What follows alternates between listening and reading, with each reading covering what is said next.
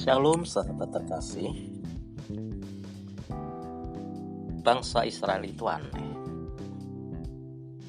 Tidak pernah bangsa mana pun dipelihara Tuhan seperti bangsa ini.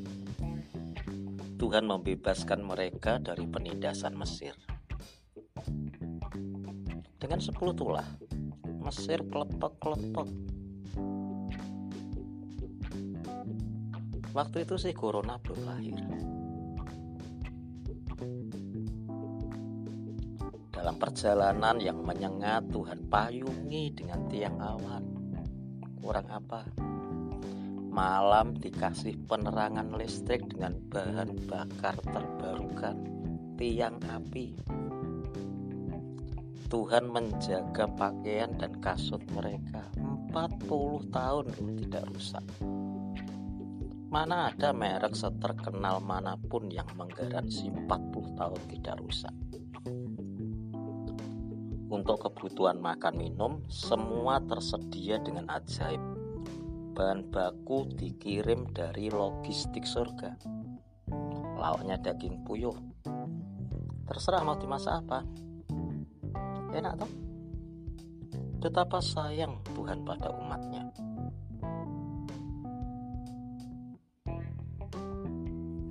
Nah, satu saat Tuhan mau menemui mereka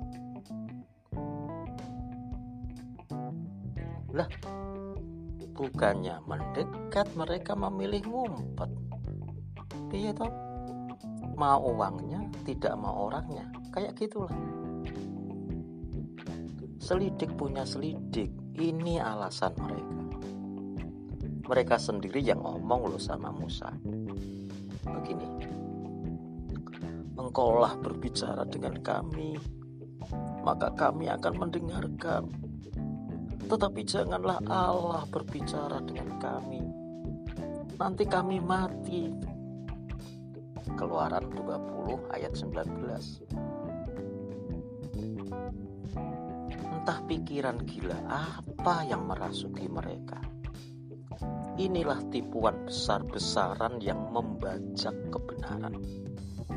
Ini adalah pengulangan skenario Taman Eden Allah dan kebenarannya ditolak mentah-mentah digantikan dengan kebohongan mendekat kepada Tuhan mendengar suaranya itu berarti kita mampu kehilangan banyak hal.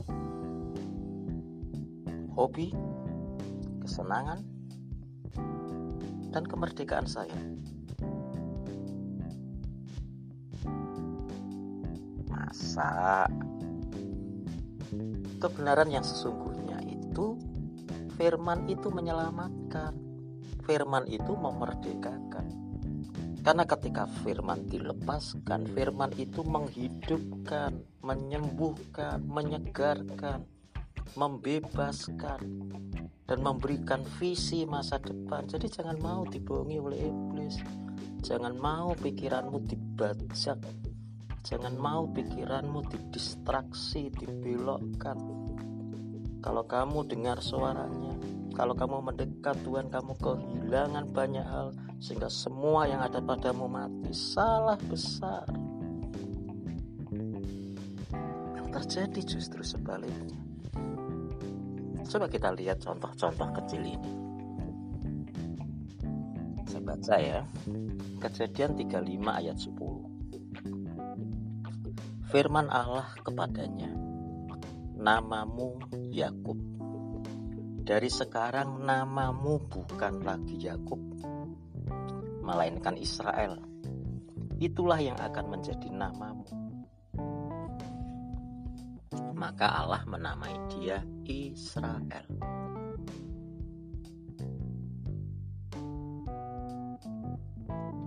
Tuhan menemui Yakub yang dia lihat bukanlah masa lalu Yakub yang penuh dengan tipu menipu. Dia melihat Yakub sebagai Israel yang melahirkan Mesias dan bangsa yang besar.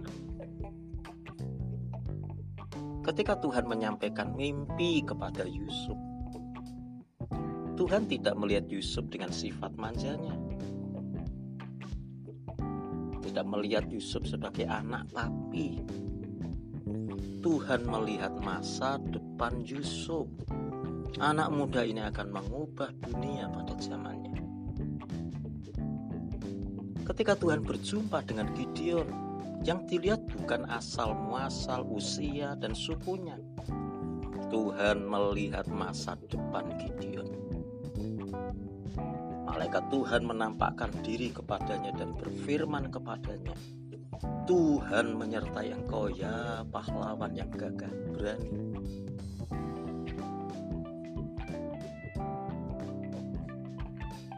Ketika Tuhan berurusan dengan kita, perhatikan ini. Ketika Tuhan berurusan dengan kita, Dia membeberkan rancangannya yang begitu besar jadi berhentilah melihat kelemahan dan kekuranganmu. Berhentilah melihat kekerdilanmu.